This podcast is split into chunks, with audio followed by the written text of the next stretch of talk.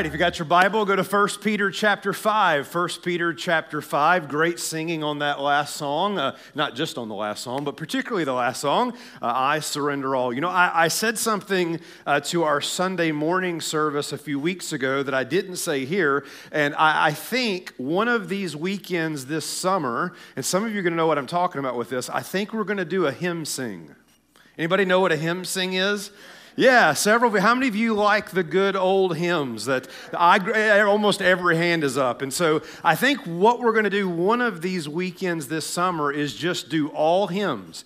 There may not be a church on the planet that still does all hymns, but uh, I love those old songs like I Surrender All and Because He Lives and How Great Thou Art. And so uh, one of these weekends, I think this summer, we're going to do an old-fashioned hymn sing. And I'm not going to tell you which weekend because I want you to be here every weekend, all right? So anyways, First Peter chapter five, uh, tonight we are, uh, for better or for worse, we are finishing up uh, this eleven-week series called Anxious for Nothing, and we've been for eleven weeks now looking at Uh, the topic of anxiety and stress and worry. And just about everybody I've talked to have said, Pastor, thank you for doing this series. Thank you for uh, allowing us to kind of enter into this topic uh, and what the Bible says about these things. And so our theme verse uh, has been, do not be anxious about anything, from Philippians chapter four, verse six. And what we've talked about that in terms of what it actually means is this, that is, do not be continually anxious about anything. It's living in that slavery of worry, of that captivity of anxiety. That is what the Bible, what the Lord wants us to not experience, but experience freedom from that. And we've looked at so many different things. I would just encourage you to go online if you've missed some weeks, uh, because we've looked at a lot in terms of what the Bible has to say uh, about this topic. I think an appropriate passage to end this series on is First Peter chapter five uh, with verse six and seven. So if you are able uh, to stand, would you please do so as we honor uh, the reading of God's word. First Peter chapter five, the Apostle Peter here is writing this, and he uh, speaks this through the inspiration of the Holy Spirit. It says this, humble yourselves, therefore, under the mighty hand of God, so that at the proper time he may exalt you. And here's the emphasis. Casting all your what? Anxieties on him because he cares for you. Be sober-minded, be watchful. Your adversary, the devil, prowls around like a roaring lion seeking someone to devour. Resist him, firm in your faith, knowing that the same kinds of sufferings are being experienced by your brotherhood throughout the world. This is God's word. Pray with me and for me, and let's ask God to talk to us tonight once again. Lord, thank you for all that you've taught us. Thank you for these last several weeks to be able to, uh, to be fed by you through your word, Uh, on a topic that we struggle with frequently, that we deal with daily, uh, to whatever degree. And Lord, we want to experience, genuinely experience the freedom that you have for us. So once again, Holy Spirit, come and do the work that only you can do, that Christ and Christ alone would be exalted in this place. Help me teach your word. In Jesus' name I pray. And God's people said, amen. Amen. You can be seated. Well, it is one of my favorite golf stories of all time. Uh, in fact, if you are one of the few that have ever read my book, All Sides of the Savior, you may actually remember this story. It's a story of what, what took place back in the nineteen ninety-nine British Open. It was in that event that there was a Frenchman by the name of uh, Jean Van de Velde, and uh, he walks up to the eighteenth hole on the final day of the tournament. He's four hundred eighty yards from his first major championship, a really big paycheck, and his name in the history of golf. And if you remember the story, you remember he walks up to that final hole with a three stroke lead. Now, those of you that don't know anything about golf, all that means is all he has to do is double bogey this hole and he wins. Right? Double. To, to put perspective on that, I've double bogeyed many, many, many, many, many, many times in my golfing career, as has many of you. So that's all he has to do. But he walks up to the eighteenth tee, and he does the unthinkable. You remember what he did? He pulled out his driver. And there's no reason at all for him to hit driver. I mean, take a safe three-wood down the fairway, but sure enough, he pulls out the driver and does this. Uh-oh. Uh-oh. Oh, oh, oh, you lucky little rascal. And that bounced and seemed to go way to the right. That looks like my tee shot. Not so much. Okay, so he pull or he pushes his drive, but not a big deal, right? Not a big deal. He's still only two hundred forty yards from the green. He's got plenty of strokes left. All he needs to do is play a short fairway shot, but whatever you do, don't go for the green. Guess what he does? He pulls out a two iron, a two iron, and goes for the green. The clock, maybe aiming at the bunkers. First tee.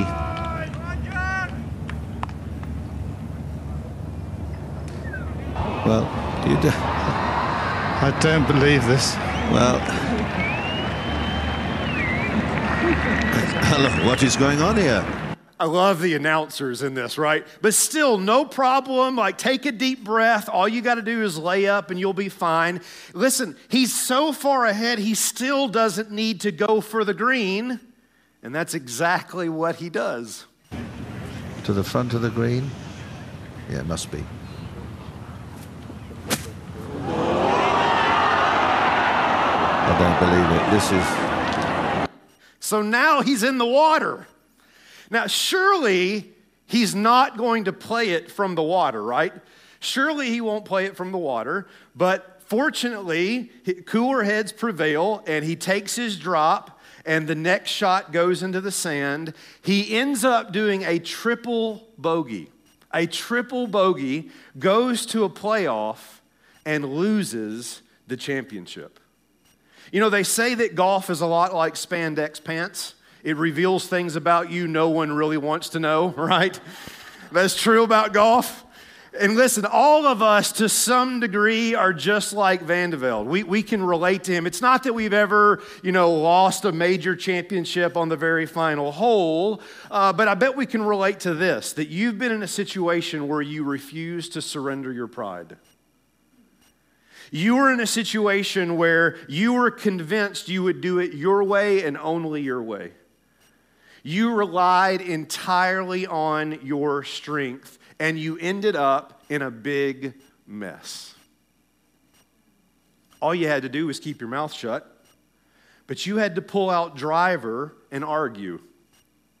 All you had to do was uh, uh, keep it together, but you had to get in the last word. All you needed was just a little bit of patience, but no, no, no, you had to take control. All you had to do was let it go. But you had to send that email. All you had to do was ask for help, but you were determined you would do it by yourself. Can I get a witness tonight? Anybody relate to any of those things? The question is, faith family, why is it so hard to leave the driver in the bag? And the answer is pride, pride, pride, pride, pride.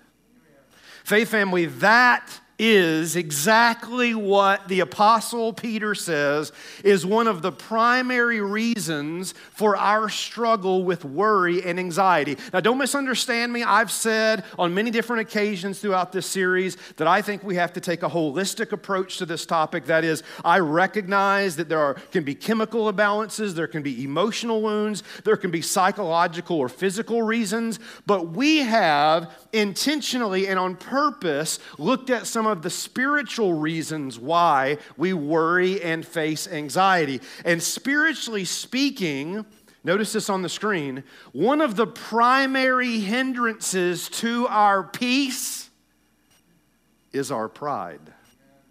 One of the primary hindrances to experiencing peace, to being anxious for nothing, is our pride. That's not what I'm saying.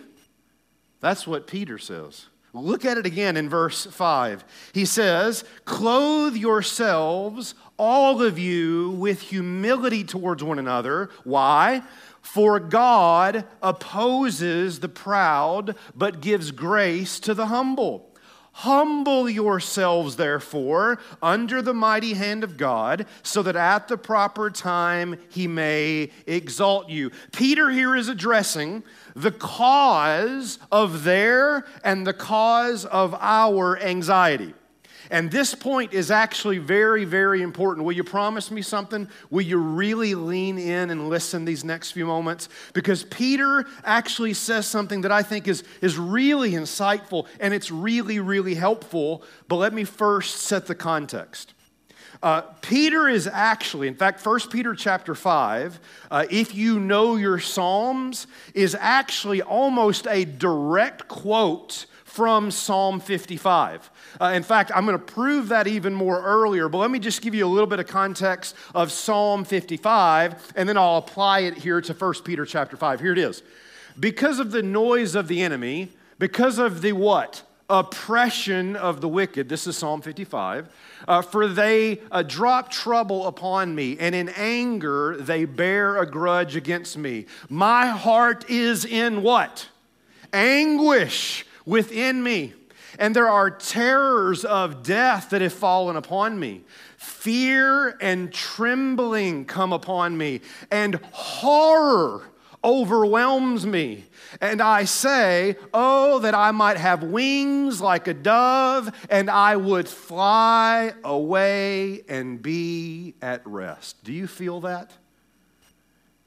In fact, I want to, I want you to put that back up on the screen. Just look at that which is in yellow, right? Look at it. There's oppression and trouble and a grudge and anguish and terrors of death and fear and trembling and, and horror. Like, this psalmist is experiencing significant persecution, tribulation, and anxiety. Oh, that I could just fly away and be at rest.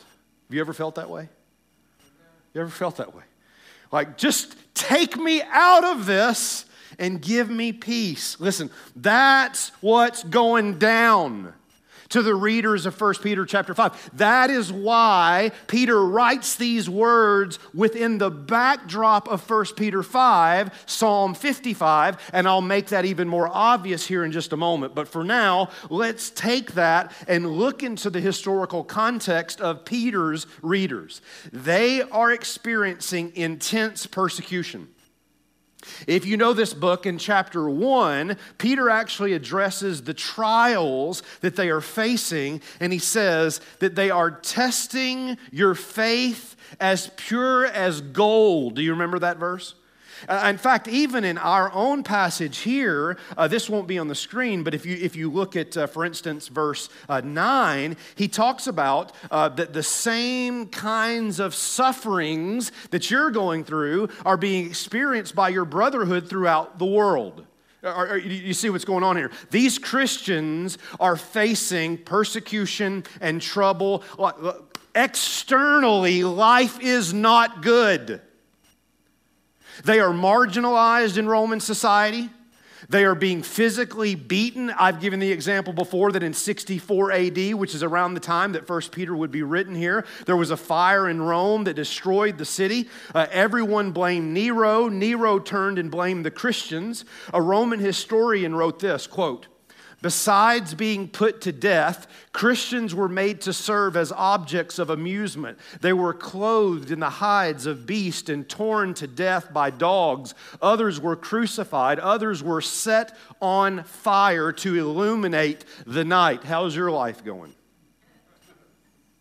Listen, Peter is writing to people that are going through real suffering.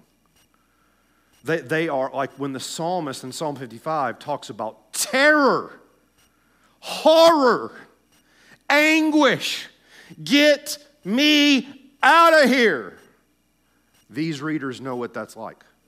They feel that distress. Now, why would that very brief historical context matter? Two reasons. Number one, it shows us that these Christians had reason to be anxious. Are you with me? They had every reason to be anxious. Wouldn't you be anxious if you were being hunted down by the government, tortured physically, beaten, pulled from family, marginalized in society? This is one of the things that I try to do frequently in my preaching, is to tell you this. The Bible is not written to mythical people. It is not a mythical book written to mythical people. It's a real book of real letters written to real people who were really suffering just like you. Don't, don't get so detached from the Scripture that you just think these are people off in some far, far fairy tale land. These are real hurting people that have real reason to be anxious. That's the first reason that the context matters, but here's the second one. You would think, given the context they're in, that the answer to their anxiety would be a change of their situation. Follow me. Their path to being anxious for nothing would go something like this. Get out of Rome. Or uh, maybe there could be some new leadership that would come into Rome and be more kind and compassionate to Christians.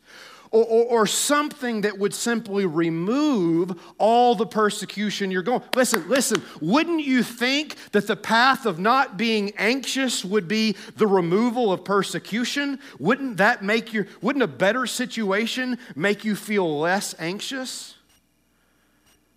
But that's not what Peter says. Not at all. This is what I think is so insightful. This is what I hope you're leaning into. Listen, Peter says, your anxiety problem is not a social problem, it's a spiritual problem. Your anxiety struggle is not an external struggle, first and foremost, it's an internal. This is what I think is so profound and quite honestly hurts. Notice it on the screen. The cause of their anxiety wasn't persecution, it was pride. The cause, the root cause of your worry and your anxiety is not what's going on outside you, it's what's going on inside you. Oh, it won't be solved with the removal of persecution, it'll be solved with the removal of a prideful heart. Either say amen or oh me, as my first pastor used to say. Listen, pride is not what most of us would think as a cause to our anxiety. And here's how I know. I'm, I'm convinced of this. If I stopped this sermon or just added to it by walking around the room and I did a poll, I did a survey, and I went one by one to every single one of you and I asked you this question, what's the leading cause of your anxiety? Here are some of the answers I think I'd get. This won't be an exhaustive list, but this is some of the, uh, the answers I'd get. What's the cause of your anxiety? Some would say, it's my busy schedule. I mean, do you remember when you preached on Martha? Oh, that really convicted me. I mean, I got to go here, and I got to be there, and I got to do this, and I got to do that, and I got to take care of this. And you just wouldn't believe how busy I am. And if I could just be less busy, I wouldn't be so anxious. Others of you would say, it's the uncertainty of my future. When, when I look uh, down the road of my life, I don't see anything uh, happy. I don't th- see anything joyful. I don't really know how this is going to turn out. Like, like if, if I just could get rid of the fog and see clear where my future is going, I wouldn't be so anxious. Others of you would say, oh, it's the pressures I'm facing at work.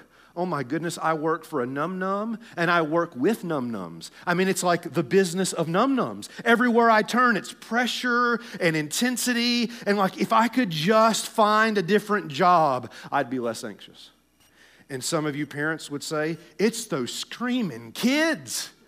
I mean, talk about num-nums. They won't shut up. They're just always yelling. Like, if I could just have my kids be a little better behaved, then I wouldn't be so anxious. You see what I'm getting at, right? I don't think there's a single one of you. I don't think there is a single one of you, myself included, that would answer the question, what is the primary source of your anxiety, that would say, it's because I'm such a prideful person. If I were less arrogant, I'd be less anxious. No one says that. No one. You automatically go external. You automatically go to your circumstances. I do too. And that's why I think what Peter is saying is so profound. He's saying, listen, the root issue, the primary cause of your anxiety is not what's going on outside, it's what's going on inside. So what is the relationship between pride and anxiety?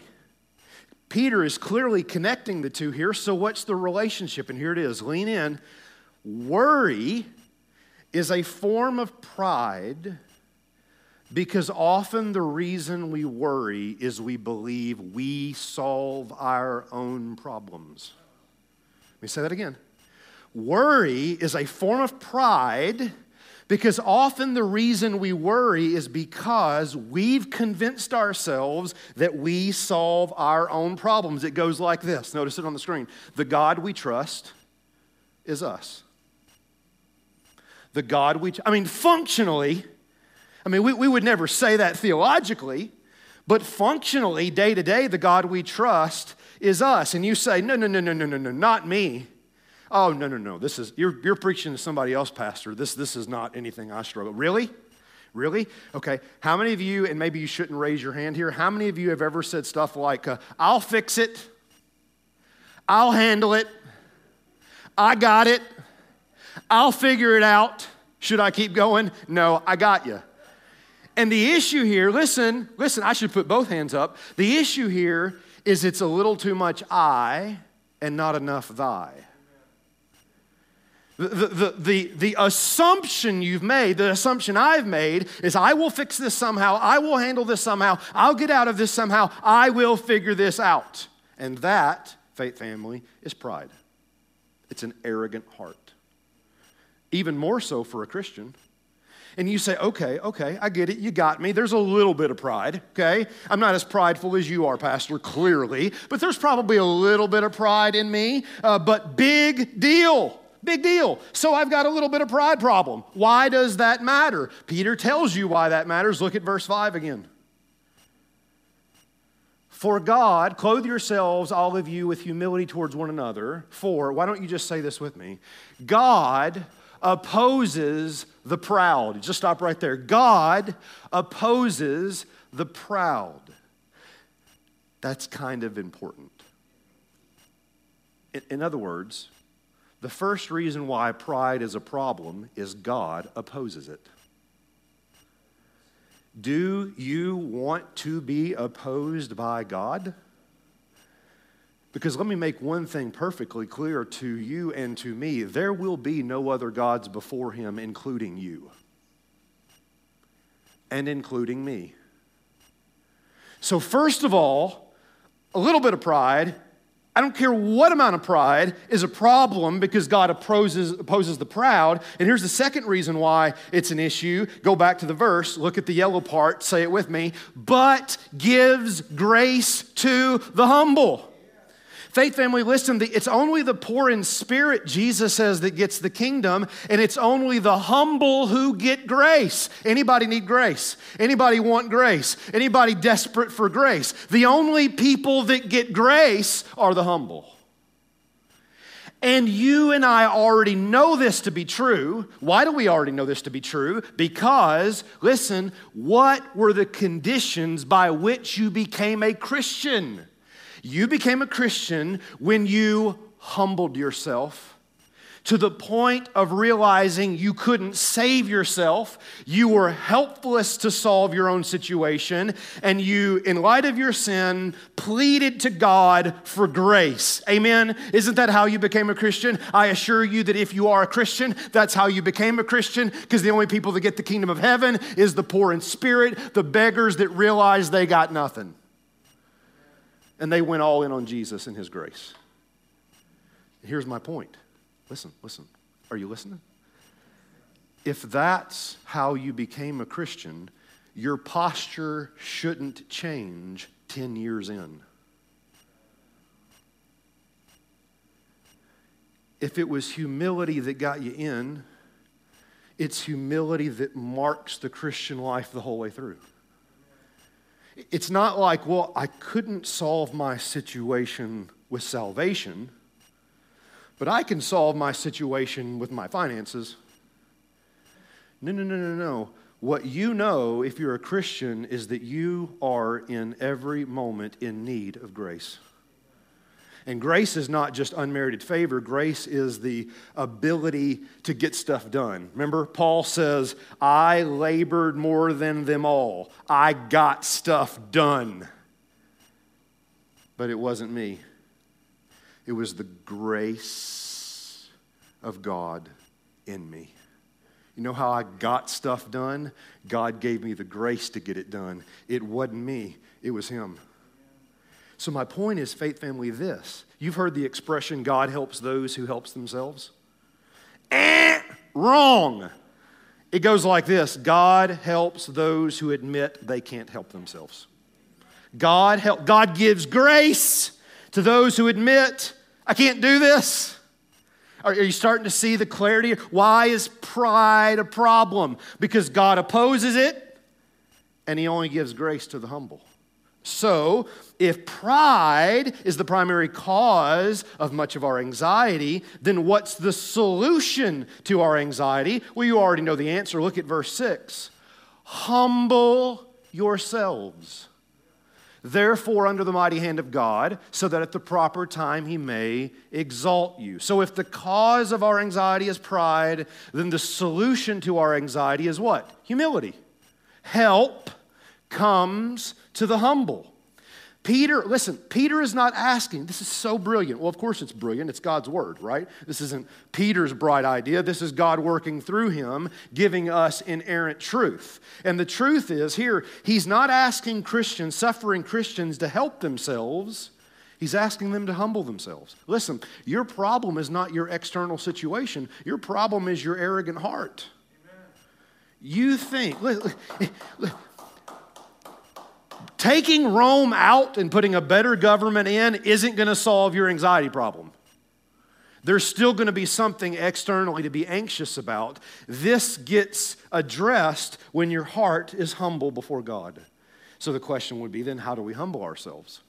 Right? What are some things that should make us humble? I'll give you three. They're all in the text. Number one is this, God's sovereignty. God's sovereignty. One of the things that should humble us uh, when we feel anxious is remembering this. We cannot rescue ourselves. It's why we sang the song Rescue Story earlier. We cannot rescue ourselves. You say, where do you get that, Pastor, from the text? I'll show you. Look at verse six. Uh, humble yourselves, therefore, say this phrase with me, under the mighty hand of God. Under the mighty hand of God. Uh, does anybody know what that's a reference to? You can shout it out if you know it. Anybody know what that's a reference to? That's another Old Testament reference that Peter is alluding to. His readers would have known what that meant. Uh, it goes back to the Exodus. Remember, Israel was led out of Egypt by what? The mighty hand of God. So that is, when it came, oh, oh, somebody say preach, preacher. When it came to Israel's deliverance, how were they delivered? By their own strength and by the mighty hand of God. They didn't rescue themselves. God rescued them. The deliverer is not Israel. The deliverer is Yahweh. And God did it at the proper time. Listen to me, faith family. Are you listening to me? You will not get you out of your anxiety.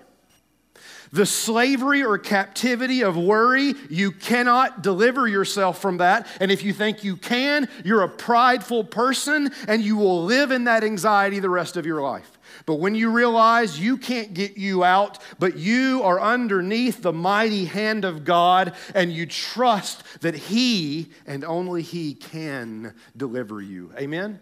And listen, he may deliver you in a, a numerous ways. He might deliver you through counseling. He might deliver you through prayer. He might deliver uh, you through just taking it away. He might deliver you through a, an extended vacation. He might deliver you through a friend. Like, listen, notice this on the screen. Oh, this will preach. Regardless of how your anxiety is removed, there's no denying who removed it. It was the mighty hand of God.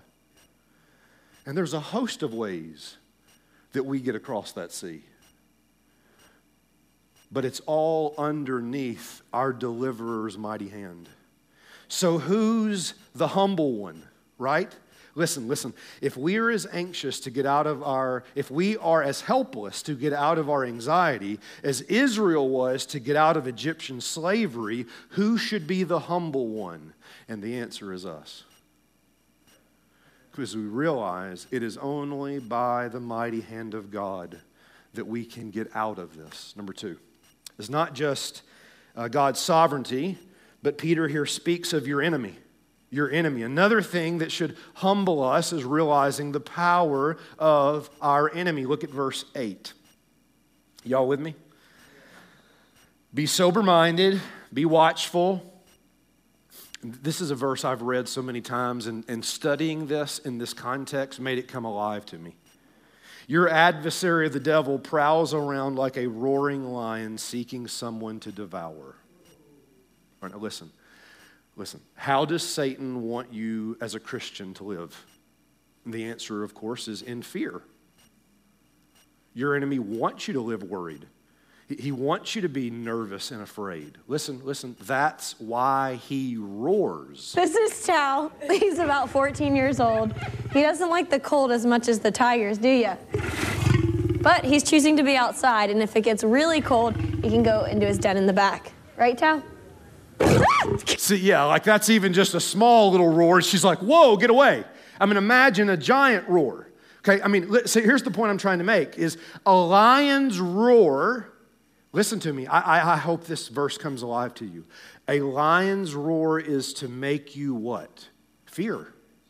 To be afraid, to be anxious, to be worried, to run for your life, okay?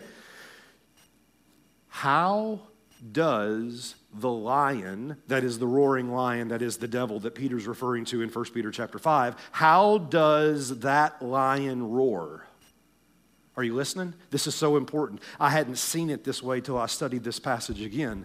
How does Satan seek to keep you in a state of worry and fear? That is, that is, what's the roar? The roar is meant to make you fear. The roar is meant to make you anxious and afraid. So, so what does he do to keep you in that state?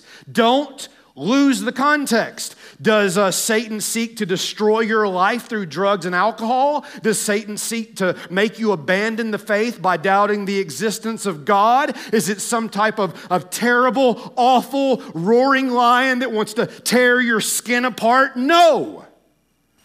Here it is. Satan devours your peace by encouraging your pride. That's the roar. Listen. The roar of the lion, this lion, not the ultimate lion of Revelation, but this lion Peter refers to as the devil, the roar of that lion that keeps you afraid and anxious is not look at how scary I am, but look to yourself and trust your own strength.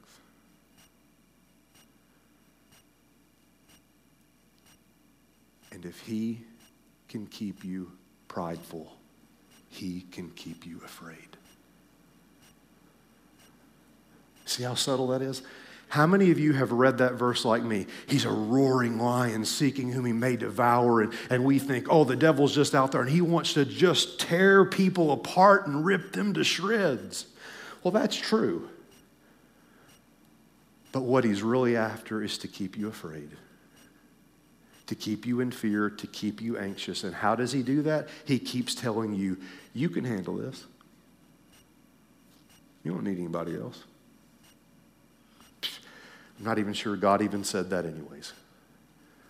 What was the lisp of the serpent in the garden? Why don't you do it your way? Eve, listen to yourself.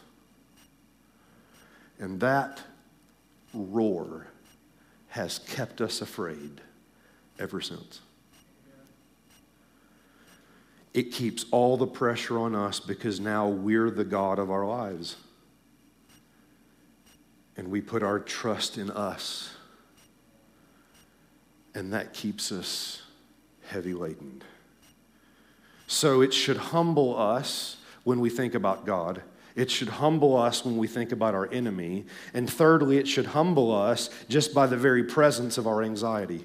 What I mean here is this. One of the things that should humble us concerning our anxiety is the presence of our anxiety. Listen, anxiety is not something that we actively create, right? You, you don't, there's not a moment like, you know, when that lion roars or, or you somebody cuts you off in traffic or, or you get a, a bad news through. You don't have to say, self, be anxious. Mm, like, be anxious now. No, it's like it just happens. It's passive. You don't have to produce it. it. It just happens in you, right? So here's the point I'm trying to make. Doesn't the fact that life feels out of control at times prove to you you're not in control? Shouldn't the fact that your emotions sometimes get the best of you prove you aren't sovereign? Here's, here's the point I'm making. I think it's a good point. Here it is. One of the many differences between you and the Father is you get anxious and he doesn't. So who should be the humble one? You, because you can't even control your emotions. But God is always and forever in control. Are you humbled yet? But listen, you can't rescue you. Only God can rescue you by his mighty hand. You have an enemy, the roaring lion, who's after you, and you can't even control you. And you're going to keep trusting in yourself? What a foolish idea that is. Humble yourselves, Peter says. There's no reason for you to be prideful. Listen, if the awareness of God's sovereignty and the awareness of our enemy and the awareness of our own anxiety doesn't make us humble or should make us humble, then how? Here it is. All of that was introduction. That was all free. The sermon starts right now. Okay? I said all that to lead up to the main, vo- main verse, which is, okay, then if we are humble people, recognizing God's sovereignty and our enemy and our own anxiety and the inability we have to even control that, then how would we know we're humble? And oh, let me say it a different way. How would we express that humility? Verse seven. Casting. Casting all, all, all your anxieties on him. Now let me prove to you why this is all the background of Psalm fifty-five. Because look at Psalm fifty-five, verse twenty-two. Cast your burden on the Lord, and he will sustain you. Notice this on the screen, Faith Family. Somebody say, preach, preacher.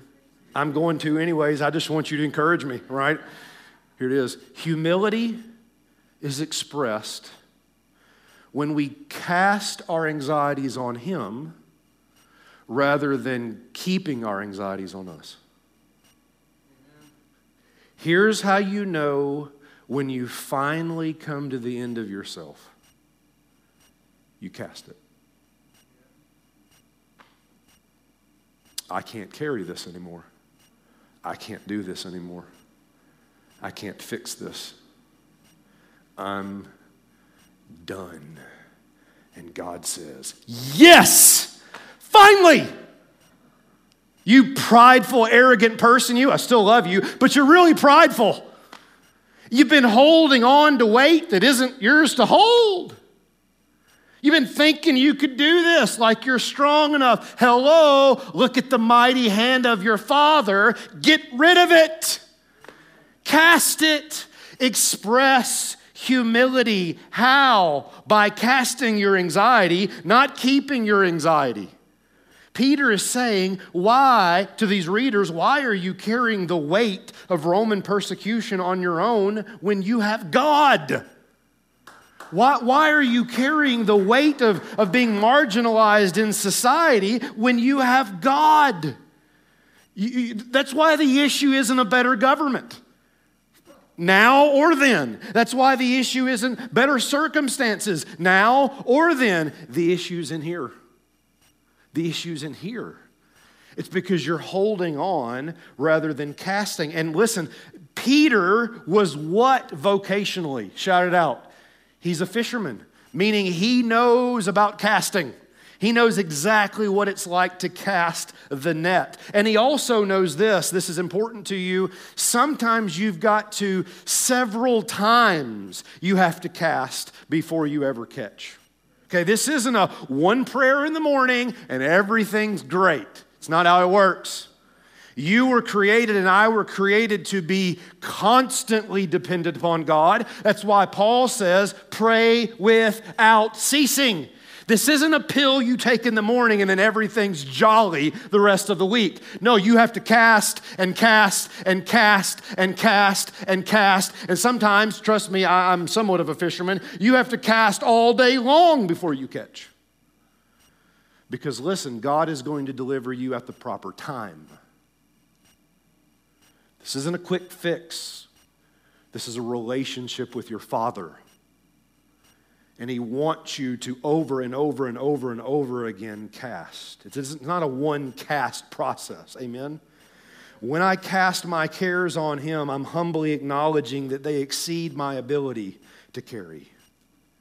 So failure, are you seeing this? Failure to cast my anxieties on God is what? Prideful. And God opposes that. But casting my anxieties on Him is an act of humility. And what does God do to the humble? He gives grace. Isn't this beautiful? Isn't this good? This, this you probably won't get from a counselor. Not down on counselors. Counselors are great. But, but, but you can sit down with a counselor and they can tell you, well, you know what, you know, you, you should really meditate on this and you should really uh, take this medication. And again, those can be helpful. I'm not down on that. I'm saying you can deal with the external, but at some point you got to deal with the heart. And this so often gets neglected. And, and, and by the way, ha, as I've preached this, has anybody gone back to last week, last sermon? Listen, here's what I mean. Isn't Jesus in the Garden of Gethsemane, which we talked about last week, the perfect example of First Peter chapter five? So look and learn again from your Savior. Listen, Jesus was burdened by the cup that is facing the wrath of God for our sins. But, but listen, Jesus, not even Jesus in His humanity, carried that on His own. Now, this will preach. You would think if there was anybody that could carry their burden on their own, it'd be Jesus, amen? I mean, Jesus wouldn't even be prideful to carry it on His own. But what does Jesus do in the garden? He gives it to the Father. He lays it all down to the Father. Jesus didn't carry His burden alone, but He fell before the Father in prayer. So do you think if Jesus practice casting, maybe we should? Learn from our Savior. We're being conformed into the image of our Savior. Learn from your Savior and learn to cast and cast and cast. And not only does this remind us of Jesus in the Garden of Gethsemane, I'm almost done, I've only got five more points. Hush. This also takes us back to the passage we started this whole series off with, because this, I think, teaches the same thing. Look at Philippians four, verse six again. This has been our theme passage. Do not be anxious about anything, but in every situation, cast. Cast. That is, by prayer and petition or supplication with thanksgiving, present your request to God, and the peace of God, which surpasses all understanding, will guard your hearts and minds in Christ Jesus. So you ready? Here it is. Notice it on the screen. This is how I'm landing the plane. As you move forward in the coming days, weeks, and months, the question is not, will you have anxiety? The question is, what are you going to do with it? It's not, you're, you're going to be anxious. Good news, cheer up. You're going to be anxious. That worry will come in. The issue is not if, it's what are you going to do when it happens? You're going to keep it? You're going to cast it. You're going to keep it? Prideful, arrogant heart. God opposes that. You'll carry the weight. Cast it. Humble. Broken. Realizing you can't fix you. And God gives you grace. If we, I say we, would learn to do more casting, we'd have far less anxiety. Because we would put it on shoulders that can actually carry it. The shoulders of our Heavenly Father, who is big enough. Amen? Amen? I know you think I'm done, but I'm not. Because I'm actually not going to finish this passage without pointing out one big important truth, but I will close on this. Listen, one of the reasons we don't cast is because we're prideful. I'm just going to speak for all of us and say we. There's another reason why we don't cast, and it's found in verse seven. We'll close with this. Look at it. Casting all your anxieties on him, everybody say it with me, because he cares for you. So I will close with a reminder of God's care for us in our anxiety. Here's what I mean. Listen, faith family, we will not hesitate to cast when we're convinced he cares. We will not hesitate to cast when we are convinced he cares, which, by the way, is another tactic that your enemy often tries to use against you. It's part of his roar, which can keep you afraid, and that is convincing you that God doesn't care. He doesn't give a rip that you got laid off work. Why would God care about something that, you, like, he's keeping universes together. He doesn't care at all that she left you. Just listen. Handle it on your own. God's got other things to do. Am I right or am I right? That's the voice of your enemy. Because if he can not only keep you prideful, but if he can also keep you doubting that God actually cares, you'll do it yourself. And you'll live anxious and afraid. I, as I prepared this and studied this, I couldn't help but thinking, and, and many of you dads, if you've had young kids, if you've ever gone swimming, you've had this moment, right? Uh, I, I remember uh, my, my son, really all my kids, uh, that moment where your kid is standing on the side of the pool. You ever been there, right? And what are you doing? You're saying, jump, like, come to me. And, and some of you kids, they're just like, yeah, don't care that it's, you know, ten feet deep. They just jump. And then you have some that they're they're not sure, right? They're, they're, they're, is dad really going to catch me? Is he going to drop me? Is this whole thing safe? And in other words, the point I'm making is that kids that trust their parent cast themselves into their arms. Faith family, notice this on the screen. There'll be no reluctance to cast when you know how much he cares.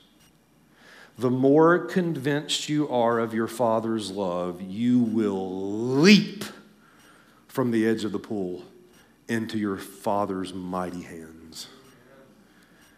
And you will cast and cast and cast and cast and cast because you're convinced he cares. When it comes to the anxieties of your life, listen to me, God is aware and he cares. He really does. Everything you're going through. You know why I know that? Because do you remember, and I am almost done, I mean that, that's your thirty-minute warning, I am almost done, listen, listen, listen. Do you remember when we looked at Luke chapter twelve and Jesus said to the disciples, I don't want you to be worried about your life. You know, what you're going to eat, what you're going to wear. The, the little things in life, or the seemingly little things in life. If the Father cares for the birds, how much more does he care for you? Amen. If he provides for the flowers of the field, how much more is he going to provide for you? In other words, Jesus wanted his disciples to know that even in the daily worries, you have a Father who's aware and a Father who cares. Remember, you are a child of God, and he loves you dearly. And listen, if looking to creation isn't enough, look, dear friends, to the cross. For if Jesus was willing to take your sin on the cross, will he not gladly take your anxieties now? You, you think Jesus is going to be, listen, I took your sin. I don't really want your anxieties. No. Jesus is saying to you, I'll take it all. Cast it all. Your sin, your worry, your fears, I want all of it. Because I can handle it. I tell you this, listen, listen, I really am done. I, I your, your pastor here is never going to know what it's like to throw a football like Patrick Mahomes. Uh, it's pretty good at basketball, but I will never be able to shoot basketball like Steph Curry, never. But there is one athlete I can relate to.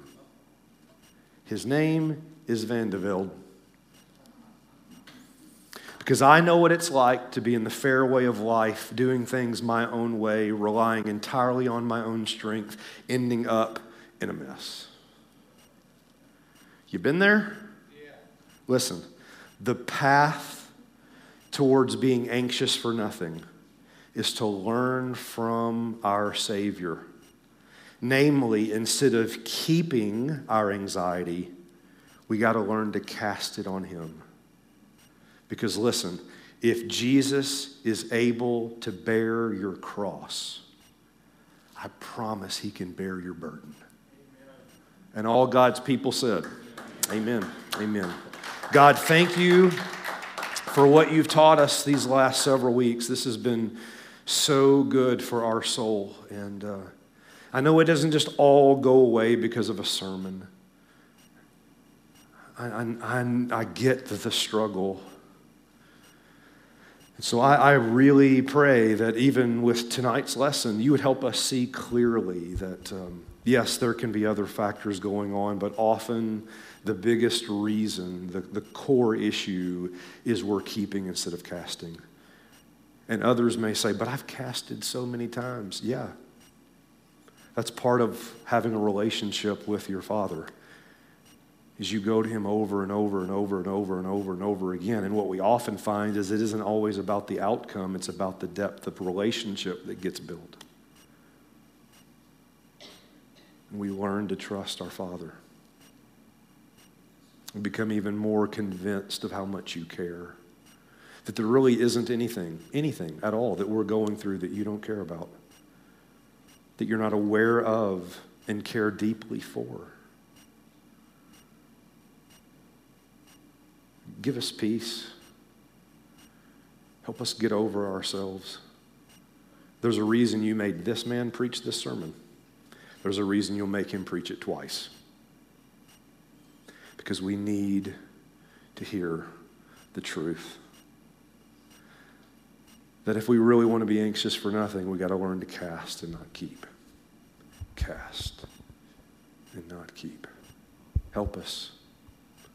We are... Um, We are weak children that need grace. We need grace to learn how to cast.